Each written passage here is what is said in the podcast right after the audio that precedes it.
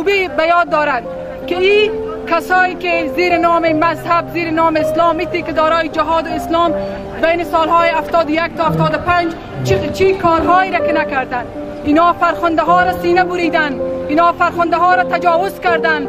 اینا کسایی بودند که انواع خشونت و بربریت و ظلم و ستم بر مردم افغانستان مخصوصا زن افغان روا داشتند. خشونت می کند تا زن را در کنترل داشته باشد و زن بلا قید شرط از او برایشان امر اطاعت خشونتگری مردم. افغان در خارج از حوزه قدرت افتجاج برای نام نهاد جهاد اسلام زیر نام اسلام هر نوع خشونت علیه زن علیه مردم افغانستان انجام می‌کرد.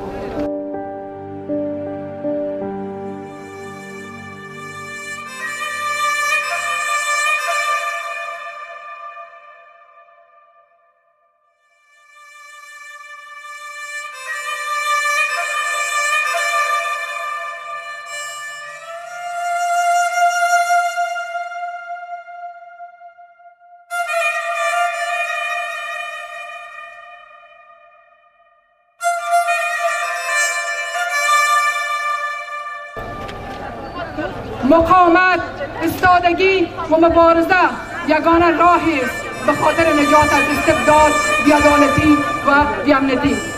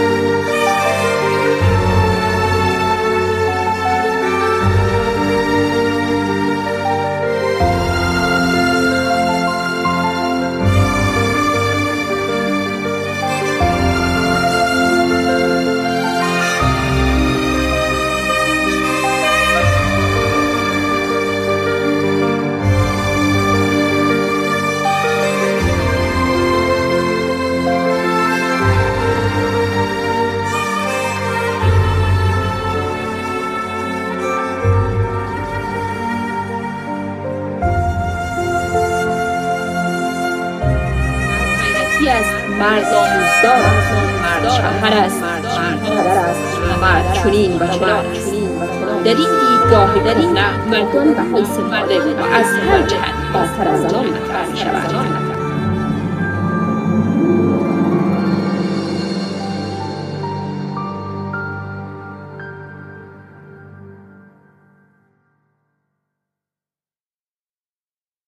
یک بار دیگر خوش آمد می گویم به شما بزرگواران حاضر در این اتاق درود به شما دوستداران قلم و مطالعه. خیلی خوشحالم که امروز به سلسله کتابخانی هر هفته ما کتابی را که این بار من انتخاب کردم به خانش بگیرم فرخنده و خشونت تاریخی است.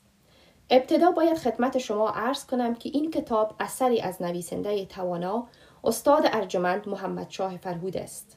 وی متولد سال 1960 فارغ دانشگاه ادبیات بلخ و دوازده سال زندانی سیاسی در زندان پلچرخی بودند. ایشان شاعر، نویسنده، فعال سیاسی، تحلیلگر سیاسی، مؤسس انجمن دانشمندان و متخصصین افغانستان، مؤسس انجمن ریزومی و فعال مدنی اند.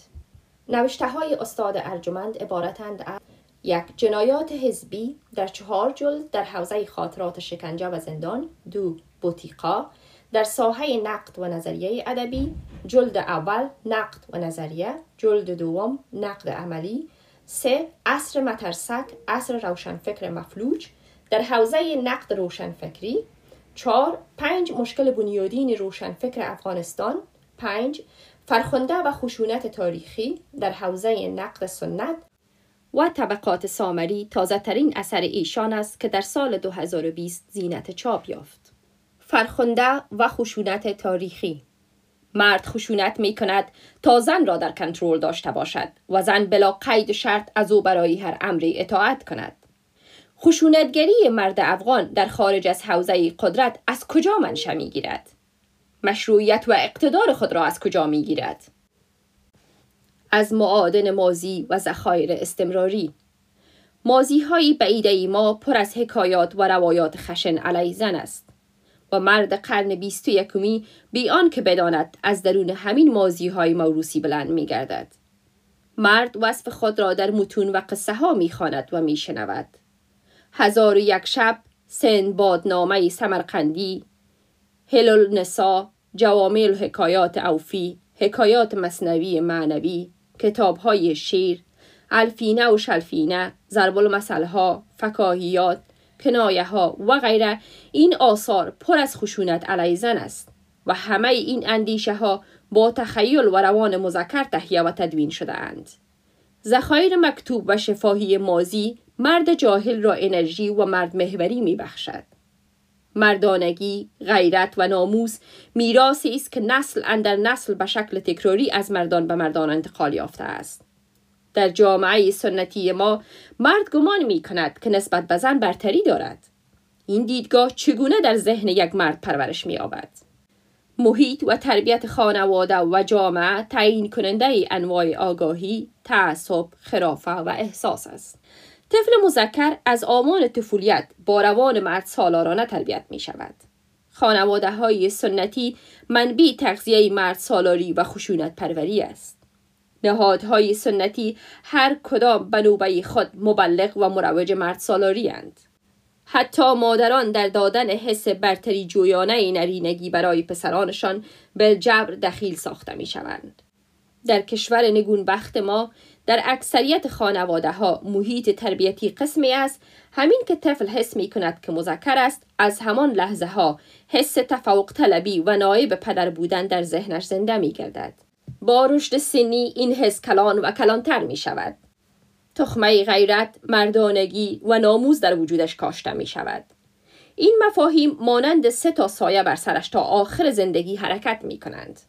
محتوای مفهوم مردانگی، غیرت و ناموز هرگز در ذهن هیچ مذکر سنتی به درک و شناخت علمی، جامعه شناسانه، روانشناسانه و اخلاقیات نمی رسد. هنوز کودک است که با این مفاهیم عجین می گردد و تاریش سفیدی نیز با این واژه ها نفس می کشد و بی آن که این واژه ها را باز کند و بیندیشد مانند راز سر به مهر به اولاده خود به میراث می‌گذارد نیندیشیدن مردانگی را به سنگ و کلافه تبدیل می کند. غیرت مفهومی است که در رابطه ناموس خود را مطرح می کند و ناموس یعنی زن. مردانگی زمانی معنا پیدا می کند که در بستر غیرت فواران بزند و غیرت زمانی معنای خود را آفتابی می کند که در دفاع از زن باشد. زن در این برداشت یک نوع متا به دست مرد است. ناموس یعنی زنی که مربوط به مرد است. در این برداشت میراسی و در این تربیه سنتی زن ناموس است و زن چرا ناموس است برای آنکه زن ضعیف است زن محجوبه است زن مستوره است زن عاجزه است. زن سیاسر است زن ایال است زن ناتوان است زن ناقص العقل است زن مکاره است زن ملکه خانه است. زن هور و پری است زن معشوقه است زن موجود صورتی حرم است زن همسر و مادر و دختر است زن این و آن است. در این اوصاف تحمیلی در این نگرش سنتی و نگاهی میراسی زن به حیث متا و شی مطرح می شود با مرد مرد پادشاه است مرد مفتی و ملا است مرد پهلوان است مرد دلاور است مرد تعویز نویس است مرد نفق رسان است مرد قوی هیکل است مرد عاقل است مرد غیرتی است مرد ناموزدار است مرد شوهر است مرد پدر است و مرد چنین و چنان است در این دیدگاه کهنه مردان به حیث مالک و از هر جهت برتر از زنان مطرح می شوند. با این طرز دید و این گونه تربیت است که خشونت سنتی مانند پار پارین تا قرن بیست یکم ادامه می یابد. در این نگاه اقتدار و زورگویی مرد از تفکر و پرورش عقب مانده سنتی برمیخیزد. اقتداری که هیچ نوع مشروعیت انسانی ندارد. غیرت و مردانگی و ناموس مفاهیم نیندیشیده و جلفی است که نوی از تعصب و خرافه را به شکلی ایجاد می کند که مرد نمی تواند از آن دایره تنگ و تاریک بدون مبارزه و عقل نقاد بیرون شود. دنیا عوض شده است اما این مفاهیم عوض نشدهاند. سرمنشهی هر نوع تعصب و خرافه ترس است. مرد هر زمانی که ترسید به غیرت و مردانگی یعنی قهر و خشونت پناه می‌برد تعصب جنسی سپری است که مرد ترسو به دست می‌گیرد خشونتگری ظاهرا نوی از اعلان زور و اقتدار است. اما در واقع بیان جبن ترس و ناتوانی مرد است. عقل که سنگک ماند خشونت به حرکت میافتد. خشونت از هر جنسی که باشد فیزیکی یا روانی خود را در جهالت، لودگی و بربریت نشان می دهد. مقولات غیرت، مردانگی و ناموس هرچند در زمانه ما از محتوا خالی شده است اما مردان سنتی به خاطر منافی جنسی و شرطی ماندگی هنوز هم در بستر این واژه ها فاجه می کشند. وگرنه یک نگاه به حجم و گستره تجاوزهای جنسی، سوختاندن زنان، لط و کوب زنان تبعیض علیه زنان و فحشا نشان می‌دهند که حرکت سرمایه جنگ و استعمار مرد سالاری را از محتوای سنتی آن خالی کردند فحشا پول پرستی و ثروت اندوزی از یک سو و فقر و دربدری از سوی دیگر همه چیز را من جمله غیرت و مردانگی را زیر سوال و تزلل برده است انباشت پول و ثروت باعث انباشت فقر و تباهی گشته است استثمار جنسی که نوی از خشونت علیه زن است در افغانستان موجوده بیشتر از هر زمان و زمانه بیداد می کند. این پدیده به نوی از بزنس پردرآمد تبدیل شده است. هزاران هزار زن پاکیزه این وطن را همین مردان غیرتی به خاطر پولندوزی راهی روسبی خانه های مجلل ساختند. فحشای امروزه با استثمار جنسی دیروز تفاوت بنیادین دارد. علت العلل گسترش فحشا در کابل و غیره شهرها به چند عامل خلاصه می گردد. حضور قوای خارجی، فساد مزمن دولتی، پیدایش طبقات ثروتمند، مافیای جنسی، جنگ، بحران و هرج مرج اجتماعی.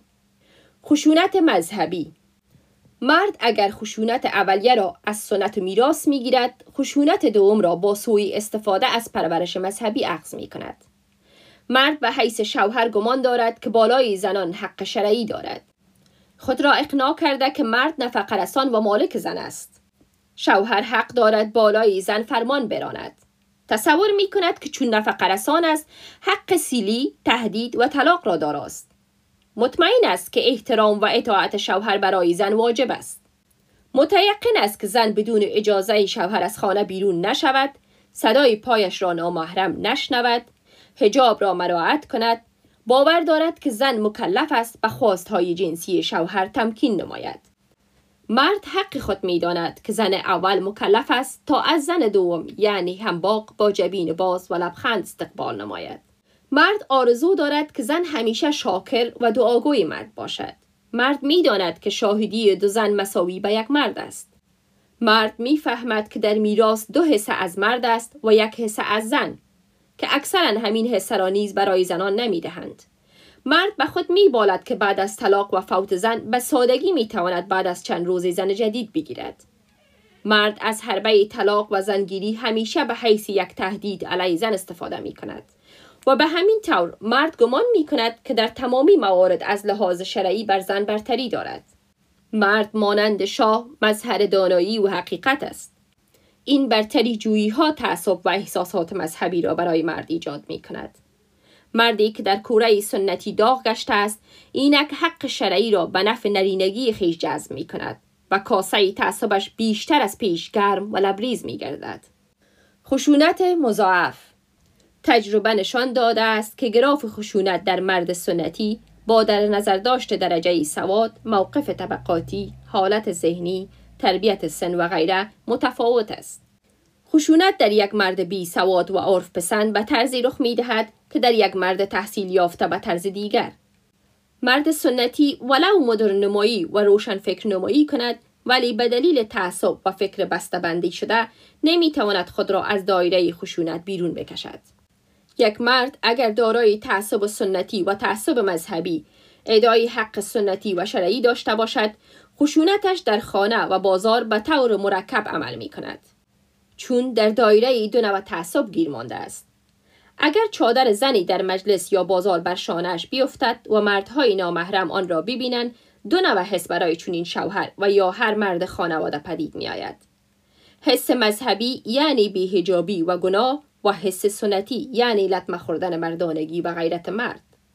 مردی که زن را در خانه لگت کوب می کند، مردی که زن را دشنام می دهد، مردی یا مردانی که بر زنی تجاوز می کنند، مردی که زن دوم و سوم و غیره می گیرد، مردی که خواهرش را بد می دهد، مردی که زن را به طلاق تهدید می کند یا طلاق می دهد، مردی که زن را به زن خانه و کنیز تبدیل می کند، مردی که در بیرون از خانه رابطه سکسی دارد، مردی که گوش و بینی زن را می برد، مردی که مرد را بر زن برتر می داند، مردی که زن را به خاطر تولد دختر شکنجه و طلاق می دهد، برخی از این خشونت ها را با ادعای حق شرعی انجام می دهد و برخی را بر مبنای حق سنتی حق مضاعف به خشونت مضاعف تبدیل می گردد. مرگ فرخنده شکل افراطی خشونت مرگ فرخنده یک نوع خشونت افراطی است. خشونتی که تا هنوز محتوای آن به طور همه جانبه شناخته نشده است. هر لایه آن مستلزم تعمل و تحلیل جداگانه است. مرگ فرخنده خشونتی است چند لایه و ترکیبی. چون این خشونت های پدیده ای نیست که با نوشتن یک مقاله بتوان به تحلیل همه جانبه آن دست یافت. خشونت افراطی به شبکه ای از تحلیل های تخصصی ضرورت دارد. زمانی که یک فرد با تفنگ صد نفر را می کشد به دلیل فکری، مذهبی، ناموسی، بیماری، نژادی و جهل با شکل افراطی خشونت مواجه هستیم. چون یک نفر می‌خواهد که حرف و مقصدش را صد نفر بدون چون و چرا اطاعت و قبول نمایند.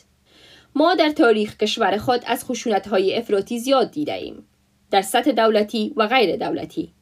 اما مشکل ما این است که این خشونت ها را نکاویده ایم و ناشناخته باقی ماندهاند. یا این که به طور نادرست و احساساتی کاویده ایم و گذشته ایم. مثل این که قتل فرخنده یادمان می رود و مصروف تفکر برای فاجعه دیگری می شویم. حمله صدها مرد به یک زن که آن را رجم یا سنگسار مینامند بار بار نه در عصر عتیق که در تاریخ معاصرمان دیده شده است. تجاوز دست جمعی جنسی بالای یک زن دهها بار تا این چهارده سال اتفاق افتیده است. در شهرهای پغمان در روز روشن بالای چندین زن در یک مکان تجاوز دست جمعی صورت گرفت. صدها زن از اثر خشونت های مردان خود را سوختاندند. بالای دختران خرسال تجاوزهای بیرحمانه انجام یافته است. فیروز جوان 23 ساله خود را زیر دیوار ارگ آتش زد برای اینکه بر نامزدش تجاوز دستجمی صورت گرفته بود. پایتخت کشور به گونه شرمامیزی پر از بربریت علیه زنان است. نظریه هانا آرن در خشونت های کابل تثبیت می گردد. خشونت در جایی ظاهر می شود که قدرت در خطر است. آری پاشیدگی دولت نبود قانون استبداد رسمی قمندان سالاری مرد سالاری افراطیت مذهبی تبلیغات سو جهل مرکب خراف پرستی بیماری روانی فقر مدهش تعصب و تبعیض توتعی بیگانه جنگ طولانی زن ستیزی کافر ستیزی انحطاط ذهنی عواملی است که مرگ فرخنده را به حیث یک فاجعه کلان در پایتخت کشور در نزدیکی ارک در ملای عام ایجاد می کند. جماعتی که معصوم و بی آزار جلوه می کرد دیده شد که چگونه ظرفیت منفی خود را در خشونت صحرایی نشان داد. دو صد انسان حمله و دو صد تماشاگر فیلمبردار به طور دستجمی برای کشتن یک زن اقدام می کنند. این فاجعه در بستر اوضاع و فرهنگی رخ می دهد که انواع خشونت در تار پودش نهادی نشده است. همه مردان حملورند و حس همدردی از احساس و ادراکشان حذف گردیده است. هیچ کس توان تفکر ندارد و همگی با لگت و سنگ و طور دستجمی فقدان احساس انسانی را اعلام می کنند. چگونگی قتل و ابعاد فاجعه نشان می دهند که خشونتگران شاهد و شمشیره هر کدام به قدر توان دارای تجربه و فکر خشونت بودند. اینان در کوره جنگ و در بدری به پختگی رسیدند. اولین تجربه های خشونت را در خانواده و بازار انجام دادند و تصور خشونت را از تربیت سنتی و مذهبی جذب کردند. این رعیت مذکر چند صد نفره شهرنشین که نه طالبند و نه داعش نه بوکو حرامند و نه القاعده برای خلق فاجعه و خشونتی می‌دوند که با هیچ میار و ارزشی در قرن بیست یکم همخوانی ندارد. دو صد مرد حملور با زندگی انفعالی در یگانه مکانی که می توانند متشکل شوند میدان خشونت است. این جماعت را تعصبات جنسی، مذهبی، سنتی، تربیتی، روانی و خرافی نمی‌گذارند که درباره اشیا و اشخاص مستقلانه بیندیشند نه حقوق و تکلیف خود را بشناسند و نه حاضر باشند به حقوق دیگران حرمت بگذارند. این ناتوانی ها و سقارت ها را از چه منابعی تغذیه کردند در بالای این سطور تا حدودی به منابع و ذخایر آن پرداختم. آیا چنین شهرنشینان پتنون پوش و کلاپوش را می توان شهروند و مدنی نامید؟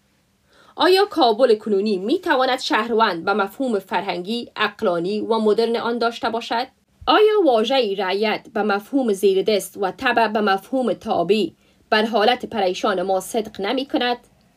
در قانون اساسی کشور بعد از غور لوی جرگه تبع نوشتند نه شهروند کابل هنوز به لحاظ فرهنگی و فرنگی به شهر تبدیل نشده است مقوله شهر و شهروند در آتن باستان به وجود می آید و در آرای افلاتون و ارسطو به مفهوم سیاسی تبدیل می گردد. آتن در قرن پنجم در عصر پریکلز دارای تمدن شهری و سی و پنج هزار شهروند است. به استثنای برده، زن، مهاجر و شهروند آتن کسی است که دارای آگاهی و حقوق مدنی است. هر شهروند آتنی یک انسان فعال سیاسی است. با این شیوه و این نوع بینش است که آتن با 35 هزار شهروندش تفکرات و ارزشهای مانند دموکراسی، مشروطه، رایگیری، قانون اساسی، احزاب، علم، هنر، ادبیات، فلسفه و مباحثه را ایجاد می کند.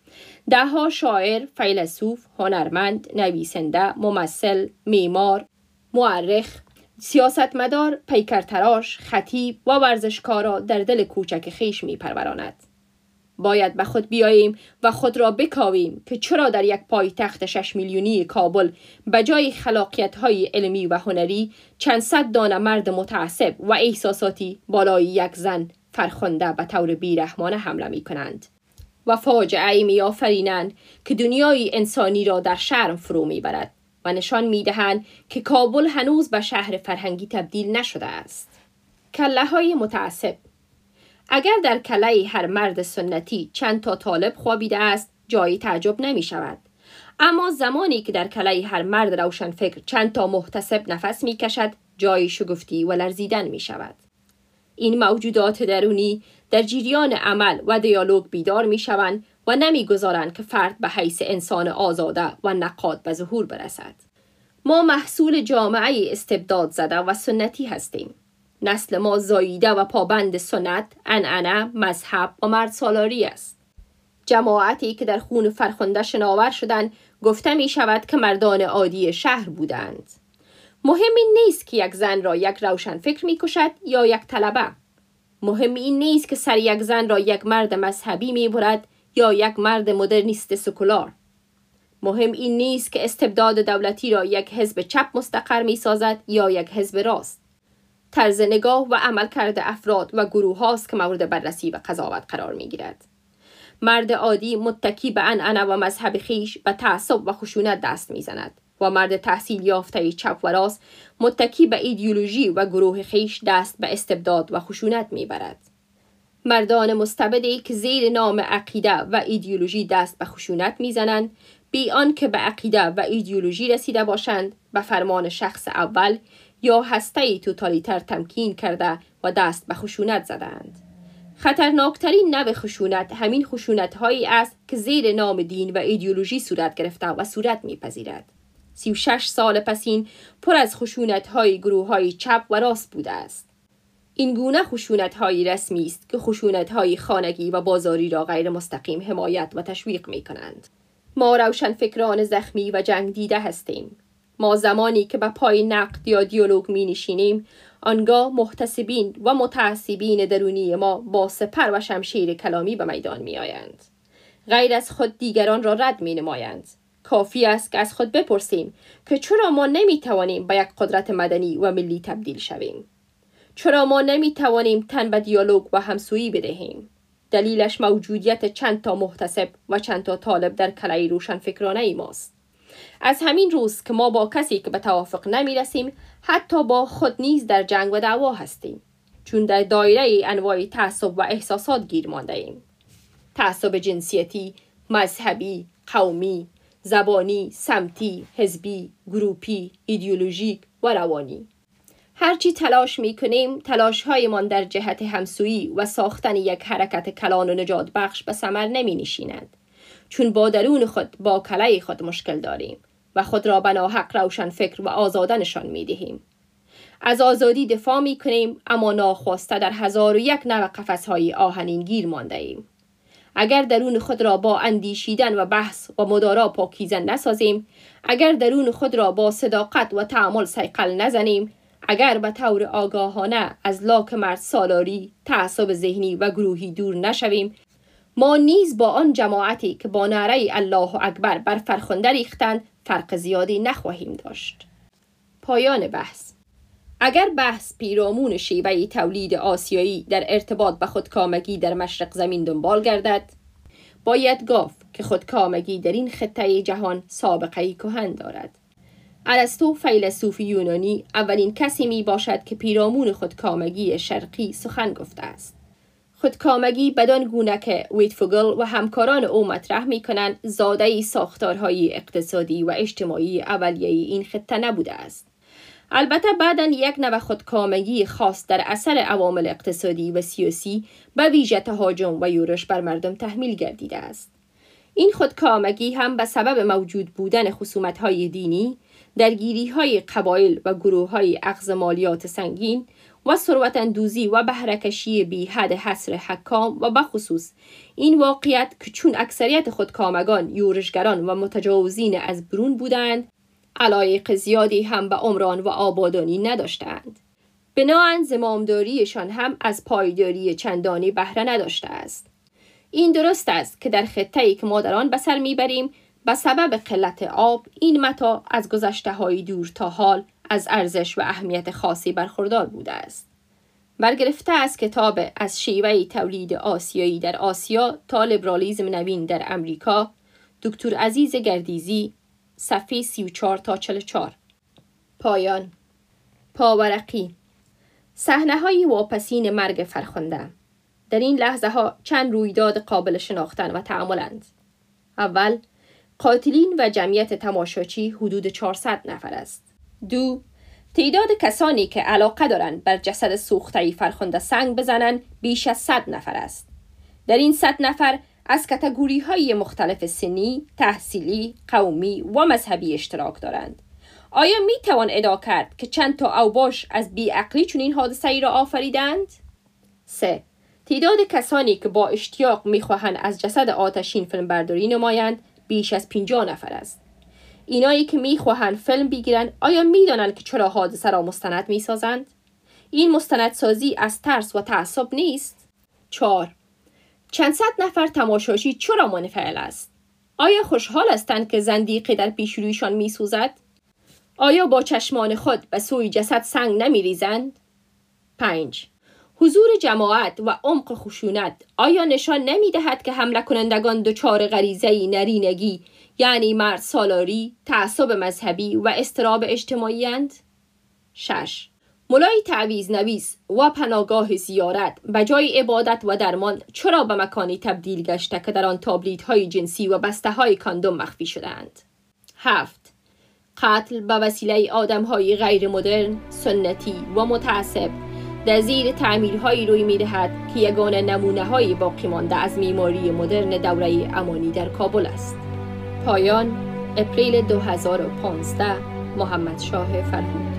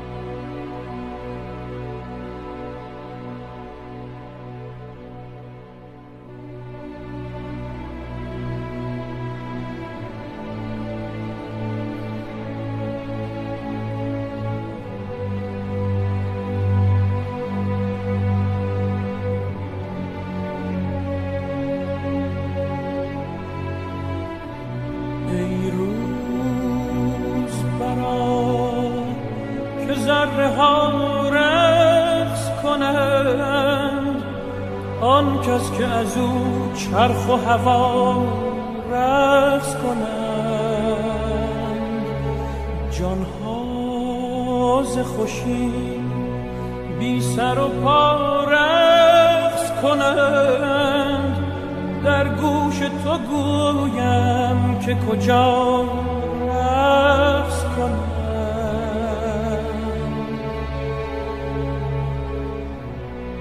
هر ذره که در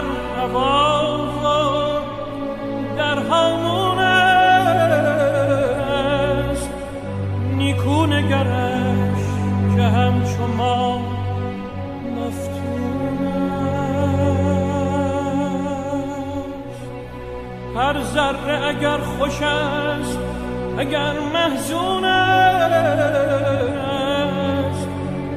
سرگشته خورشید خوش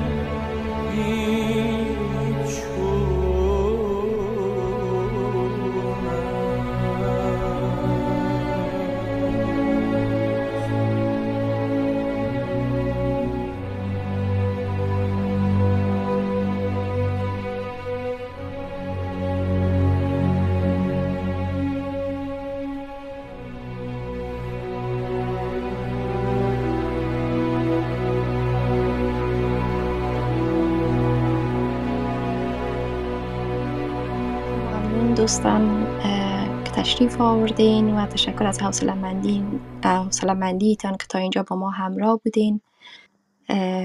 اگر دوستان مدیریتور صحبت دارن بفرمایید.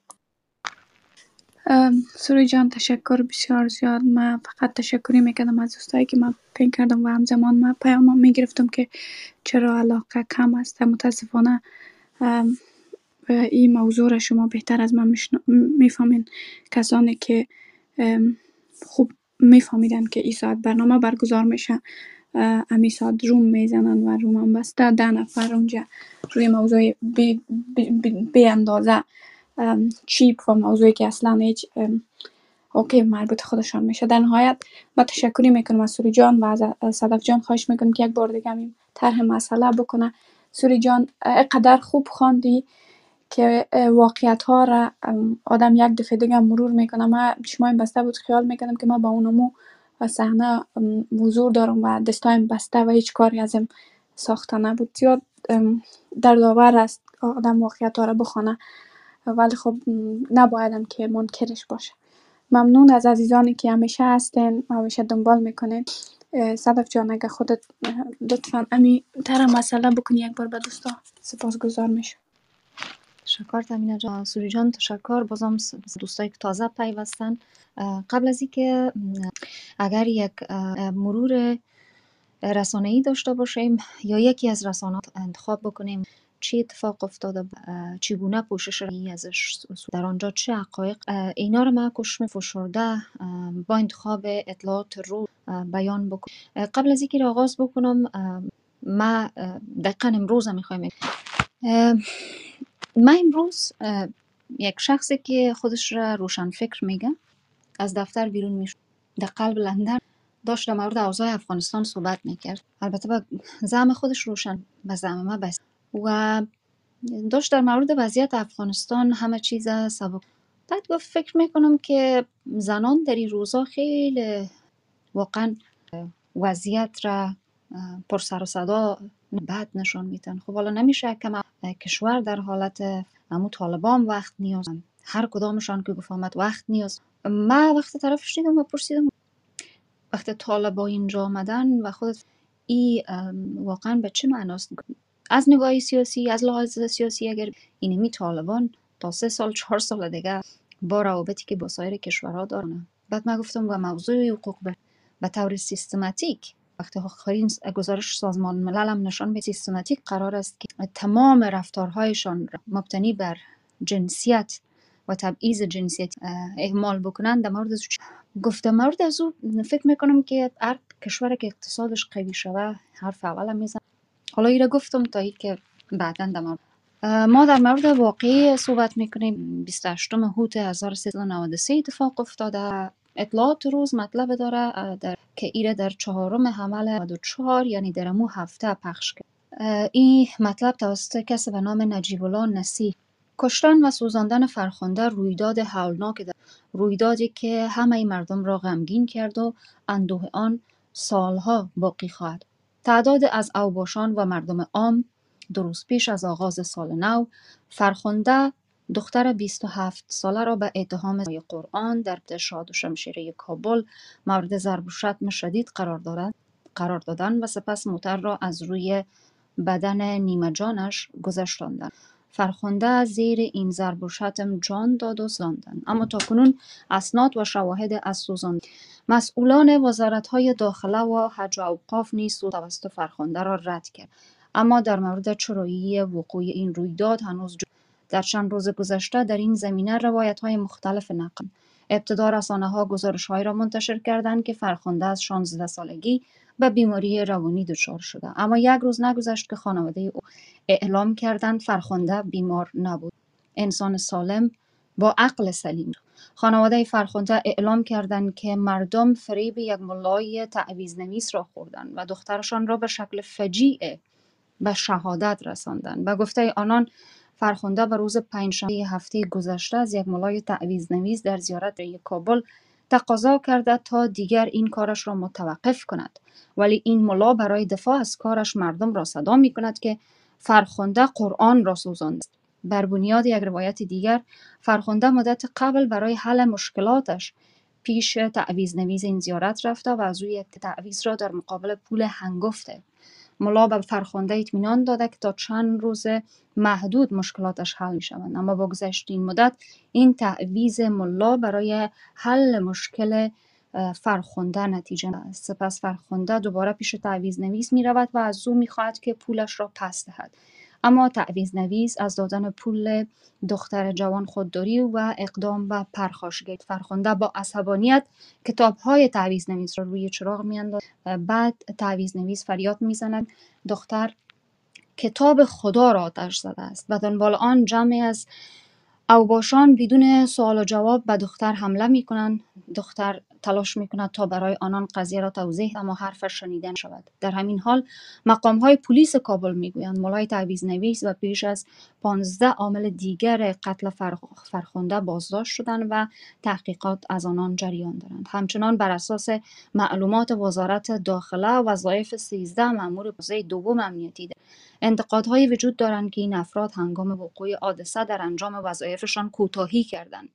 هرچند که نورالحق علومی وزیر داخله وزیر داخله افغانستان دیروز در مجلس اعلام کرد که در جلوگیری از سوختاندن فرخنده ناکام بودند اما مردم انتقادهای گسترده از نیروهای انتقادها بر نهادهای امنیتی به ویژه وزارت داخله و فرماندهی پلیس کابل به دلیل اینکه کی رویداد حضور داشتند و مسئول تامین امنیت جان شهروندان گسترده و بودند در تمامی ویدیوها و عکسهای منتشر شده از این رویداد حضور نیروهای پلیس در اطراف جمعیت دیده می شود حتی در یک مورد پلیس جمعیت را از کنارخوانده عقب میراند. آنان فرخنده را نجات ندادند. هنوز روشن نیست. لکه ننگین برای حکومت. اعتراضها در کابل و شمار از ولایت‌های کشور در پیوند به قتل فرخنده داشتند. دهها فعال مدنی و شهروندان کابل دیروز با راه اندازی تظاهرات خواستار بررسی دقیق پرونده قتل فرخنده و به محاکمه کشاندن عاملان قتل او شد. آنان شعارهای عاملان قتل فرخنده باید مجازات شوند قتل فرخنده لکه ننگین بر جبین حکومت وحدت ملی تا جنایتکاران خلق قدرت نشوند هر روز فرخنده دیگر قربی خواهد شد را نیز با خود حمل می‌کرد. معترضان در پایان راهپیماییشان در حل سوزاندن فرخنده تجمع مکانی که او را سوزانده بودند نهال شدند. پیش از این دهها فعال مدنی و روزنامه‌نگار نیز در محل قتل فرخنده گرد هم آمدند و برای همچنین شهروندان و شمار از فعالان مدنی روز یکشنبه هفته روان در مراسم فرخنده هشدار دادند تا زمانی که عاملان قتل این دختر نشوند. آرام نخواهند دیروز نمایندگان مجلس نیز انتقادهایی از اینکه چرا حکومت و نیروهای امنیتی نتوانستند جلو کشتن و سوختن. ریحانه آزاد عضو مجلس گفت رئیس جمهور باید بشرمد که زیر سایه حکومتش در قدمی ارگ دختر را میسوزانند. او گفت برای رئیس جمهور و خانمش شرم است که در روز خاکسپاری فرخنده به جای اشتراک در برنامه تشییع جنازه او در ارگ به نام زنان مهمونی برپا می پیکر سوخته فرخنده دختر 27 ساله دو روز پیش تا منطقه پهنی کابل توسط زنان حمل و سپس به خاک سپرده شد. بخش زیاد از مراسم توسط زنان انجام شد و آنان در این مراسم قتل بیرحمانه یک دختر جوان در پایتخت را به مثابه قتل انسانها در کشور کشور تلقی. حامیان عاملان قتل فرخنده.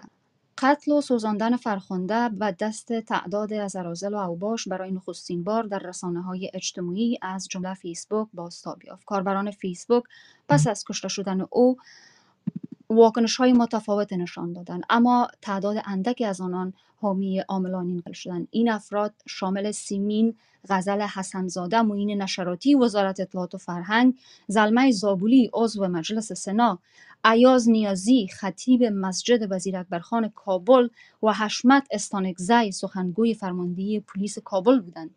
اما با افزایش اعتراضها و محکوم کردن قتل فرخنده این سه تن از موقف گذشتهشان پشیمان شدند. سیمین دو روز پیش در این زمینه رسما عذرخواهی کرد. اما ملا نیازی می‌گوید سخن او تحریف شده است. این در حال است که خیلی ها باور دارند نیازی اکنون در نیازی پس از قتل فرخنده گفته بود بازی با ارزش های دینی مردم کار سختی است و در آن زمان نمی شود که دکتر بیاید و تشخیص دهد متهم بیمار روانی است. او هشدار داده بود اگر کسی در پیوند با این حادثه بازداشت شود مردم شورش می کنند و قیام مردمی آغاز خواهد شد. این اظهارات او واکنش های تند را خطیب مسجد وزیر اکبرخان در مراسم باری فرخنده حضور یافت. اما با واکنش تند اشتراک کنندگان این مراسم آنان با یک صدا شعار دادند مرگ بر نیازی. و به او اجازه ندادند تا در مراسم نماز جنازه اشتراک کند. او پس از افزایش اعتراضها از محل فرار کرد.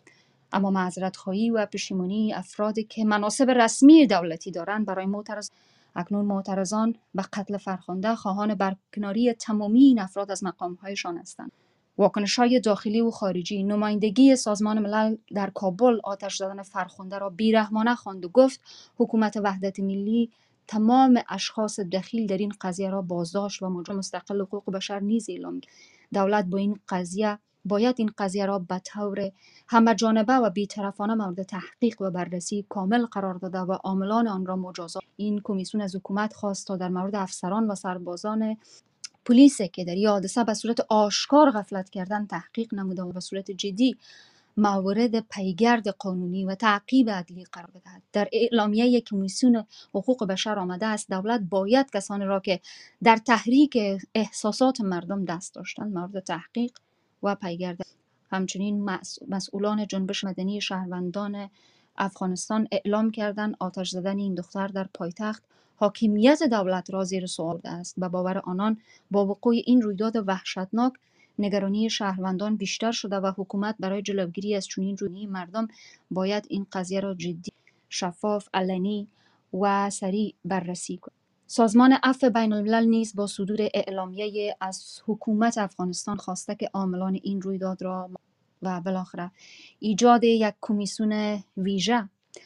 رئیس جمهور و رئیس اجرایی پیش از سفرشان به امریکا خواستار بررسی دقیق اشرف غنی به وزارت مورد این رویداد تحقیق کند به گفته اشرف غنی هیچ کس در کشور حق ندارد خودسرانه قضا اکنون برای بررسی دقیق این قضیه کمیسیون ویژه مولوی محمد عمر فاروقی سید محمد حسین محقق زاده فوزیه کوفی اخپلواک صافی و مجیب رحمان خلوتگر اعضای این کمیته این که سرنوشتی پرونده چی شد؟ کسانی که اینجا خواستن صحبت کنن هم. همگی واقعا چیزی برای گفتن خودم شخصا ندارم. به عنوان یک مرد فقط میگم شرمنده است واقعا. از جنایتی که به این شکل و سوری جان تشکر که کتاب رو آه، خواندن. آه، قسمت پایانی کتاب بسیار بسیار دوست داشتم. چیزی که فیلم گپ خیلی از مردم باشه. یک مطلبه که پیشتر بالا بود طالب کوچک گستاخ زنستیز درون ما و آزادی بیان اندیشه. اه، یک بخش از ترینایی که مردم به خانم فروتن بابتی که نسبت به مولوی نیازی انجام داده بود. مطلبی که نوشته بود و منتشر کرده بود. پیامایی که مردم بره پست فیسبوک گذاشته بودن. بعض وقتا فکر می‌کنم که آریت جامعه ما عامیت جامعه ما همی حالت هست. درگیر هستم.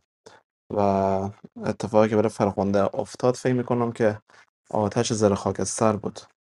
نشون داد که جامعه ما تا چی حد درگیر خرافات درگیر دینه که هیچ آگاهی نسبت به اون ندارن واقعا. اصلا نفهم که این دین چطور وارد کشور شد. چطور افغانستان کنونی اه، به چنگ خود در آورد.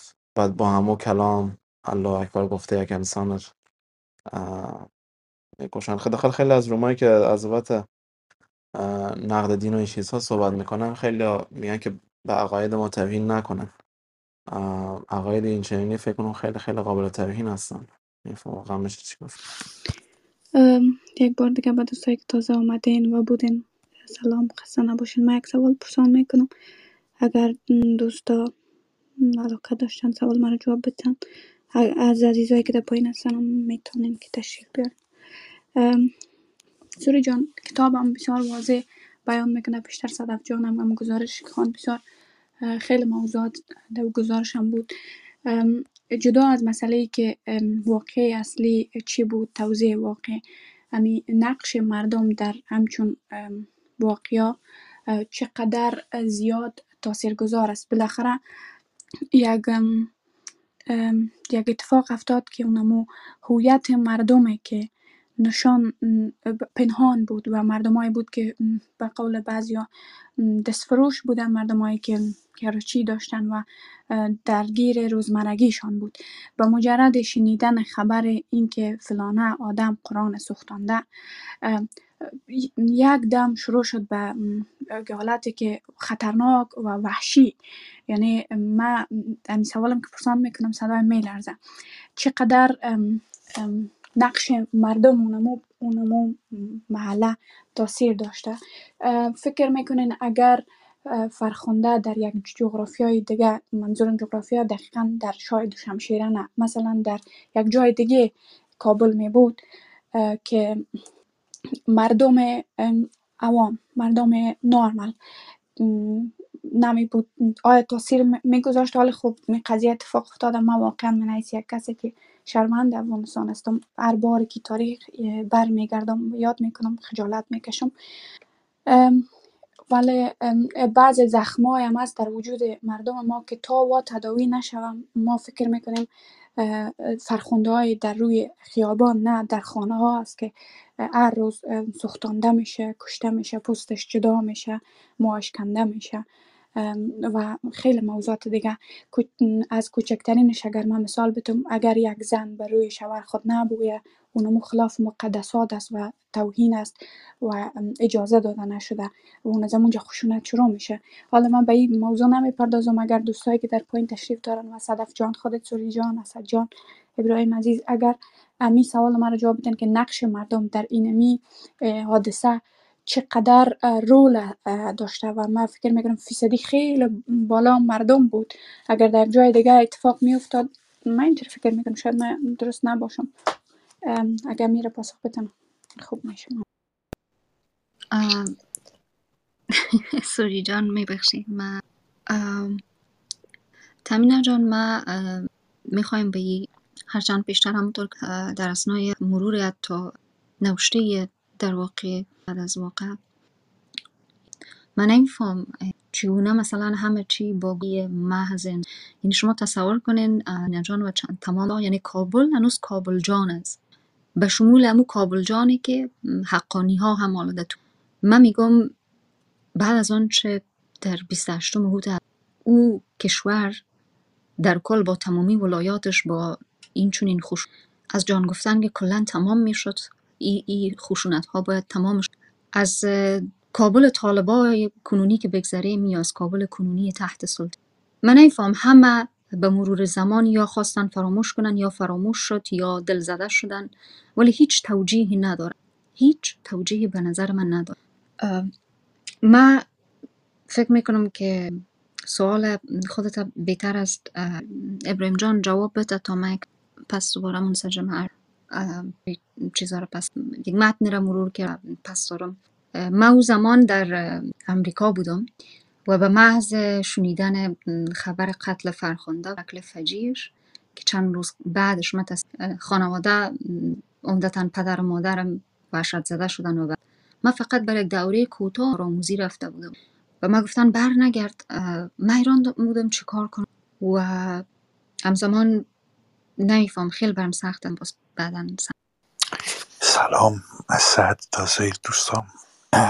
تمینه به که من بخوام اول به سوالت پاسخ بدم. می‌خوام به روایت خودم از داستان فرخنده بپردازم. من روزی که وارد کابل شدم فرخنده کشته شده بود. یعنی وقتی هواپیمای من نشسته بود فرخنده کشته شده بود. و ساعاتی بعدترش هم و اون محدوده اون منطقه رو رفتم نگاه کردم کمی. یه جایی رو بسته بودن یه کمی نگاه کردم و اومدم. خب بعدم حالا یک روایتی هستش که شاید یه روزی در موردش نوشتم و پر از خشم بودم. یعنی نکته اینجا بود که فکر می‌کنم اون موقع یکی از بچه حالا اسم نبرم چون میترسم اشتباه بکنم در اسم نوشته بود نوروز فرخنده باد و بعد این فرخنده رو در آتش گذاشته بود توی یک پست توییت توی یک پست فیسبوکی و یه عکسی رو درست کرده بود. و من اومده بودم که برم بلخ برم نوروز. و بعد خب ما می‌دونیم در نوروز این کلمه فرخنده دائما تکرار میشه در هر سرمونی و هر متنی و هر چیزی و هر اتفاقی. و هر کدوم از این فرخنده ها مثل یک سیلی توی صورت من بود که این کلمات بیان می‌شد. و چند روزی بعدترش هم که برگشتم در غرب کابل یه مراسمی گرفته بودن و رفتم اون مراسم و حالا اگه فرصتش عکسشو می‌ذارم اینجا. ولی می‌خوام یه چیزی بگم. می‌خوام بگم که خیلی مهم نبود که فرخنده به نظر من حداقل در تجربه زیسته من در کابل جان تا به امروز حالا من با صدف زاویه ندارم ولی کابل مثل تهران همیشه برای من جانه. خواه خامنه ای بر کرسی نشسته باشه یا خواه انیس حقانی این به نظرم هویت شهر یه هویت این دوتا شهر حداقل برای من جان دارن در پسوندشون ولی داشتم فکر می‌کردم که مثلا اگر این اتفاق در غرب کابل میافتاد شاید موضوع دیگه آتش زدن قرآن نمی‌شد. ولی مثلا توهین به نمی‌دونم مثلا امام حسین می‌شد. یعنی جامعه ای که تشنه خشم باشه همین اتفاق رو در خیلی از کشورهایی که من سفر کردم و درشون زندگی کردم می‌تونم پیدا کنم. خواستن می‌تونم بهت بگم که عدم آگاهی این وجود نداشتن شهروند مسئول و مهمتر از اون اینه که دولتی که توانمند باشه یا در شکل اینجور مو...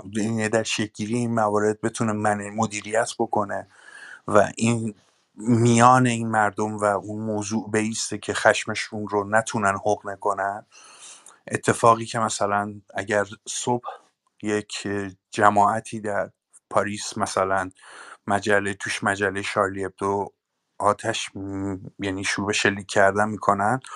عصر دولت علاوه بر اینکه تظاهرات های جاهای هم کسایی که غم شریک هستن با این مسئله رو پوشش میده مساجد مسلمان ها رو هم حفاظت می‌کنه.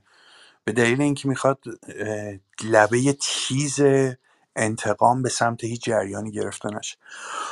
از این گزاره ها این گزاره ها رو که کنار همدیگر بگذاریم به یک نتیجه می‌رسیم که ما به صورت عمومی علاوه بر اینکه جهل دچار جهل شده ایم و خاصا به جغرافیای نه شرق و غرب و شمال و جنوب کابل یا تهران و قم و بلخ مربوط نمیشه بعد بلکه ما علاوه بر همه این اتفاقات شهروندهای بیمسئولیت و دولتهای بیمسئولیتی داریم که بعضا یا همواره در خود چرخه خشونت نقش مشارکتی دارن. یعنی به صورت خیلی جدی مشارکت می‌کنن. و خب به این شهروندان بیمسئولیت تو وقتی هم خرافه رو بدی هم مردانگی رو بدی این مردانگی نرینگی در حقیقت منظورمه دیگه. این نرینگی این هویت مردانه کاذب پر از رزالت رو بدی. می‌توانند تبدیل به سربازانی باشند بشوند که هر جنس خشونتی رو می‌تونن برای تو انجام بدن یا توجیه بکنن. و این داستان مرگ فرخنده موضوع تراژیکی هستش ولی یک مجموعه تراژدی من بعد داره. بیمسئولیت های ن... بی... بی... یعنی بیتفاوتی نهادهای مدنی نسبت به خیلی از اتفاقات.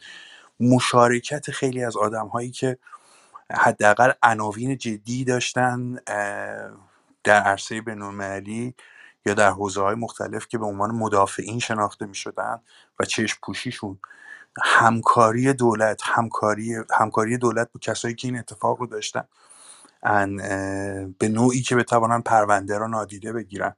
و بعد وسط تمام این اتفاقات شما آدم های وقیحی رو می‌دیدی که اظهار نظر می‌کردن و بعد فکر می‌کردن که با یک عذرخواهی ساده نه از سر اینکه این زن کشته شده است از سر اینکه این زن درسته کشته شده ولی خب الحمدلله قرآن رو آتش نزده بود. یعنی الحمدلله قرآن رو آتش نزده بود نقطه ت... نقطه اه، تبرئه فرخنده می‌شد. و اگر قرآن رو آتش زده بود نقطه تبرئه‌اش نمی‌شد بلکه حقش بود حتما از دید این جماعت که آتش زده بشود و اون گونه کش بشد من دیروز من یه جمله دیگه هم میگم و پرحرفی نمی‌خوام بکنم بچه ها دیروز من به صدف و سوریو فکر کنم گفتم هم یک نوع کشتن داریم ما که در حوزه زیست انسان خیلی امر بدیهی شده. در شهرهایی که ما زندگی می‌کنیم هم چه می‌دونم در پاریس آمستردام آم، لندن دی سی همه اینجا هم یه تعداد آدم در روز کشته می‌شوند توسط یک عده آدم دیگر حالا در کشورهای دیگری که در حوزه جنگ قلمداد میشن یا در حوزه بنیادگرایی این عدد بالاتر میره. ولی نکته فقط کشته شدن نیست. ما می‌تونیم بخونیم که پنج زن چهار مرد امروز در پاریس کشته شدن. یکی رفته با چاقو یکی دیگر رو کشته. مرگ قبح داره ها ولی خبر نیست. موضوع فرخنده موضوع سخت کشی بود. یعنی نه تنها نه تنها تمام رزالت رو سعی کردن بر این زن بگذارند بر شکل کشتنش و بعد بر جنازه او هم رحم نکردن و بر بر پیکرش هم همچنان خشونت ورزیدن. و بعد بعد از مرگش هم همچنان این خشونت ادامه داشت. یعنی ما این کشتن و سخت کشی رو نمی‌تونیم همتراز کنیم. و من یه نقلم بهت بگم که دوست فرانسوی من داشتم ازش پرسیدم در مورد داستان فرخنده یه خانم روزنامه‌نگاری. می‌گفت من ماندگارترین تصویری که از مرگ یک زن در یک اتفاق دیدم تو اون سالهایی که قبل از فرخنده می‌گفت تصویری بود که از صورت ندا آقا سلطان دیده بودم. اون خونی که از بینیش میاد بیرون و بعد شکل کشتنش. می‌گفت و بعد تصویر مرگ فرخنده چنان سبقت و سرعتی گرفت از اون تصویر که اون تصویر در در اه، منتهای علیه دید من هم نمی ایستاد دیگر چون آن شکلی که داشتن گفت من اونجا می‌تونستم بفهمم یک رژیم توتالیتر یک معترض رو کشته. ولی میگفتش که من داشتم می‌دیدم که نشانه های حضور حکومت که پلیس هستش و مردم همسو هستن برای قتل یک نفر و اینجاست که اون وحشت و سخت کشی شکل می‌گیره. ببخشید بچه ها پر حرفی کردم.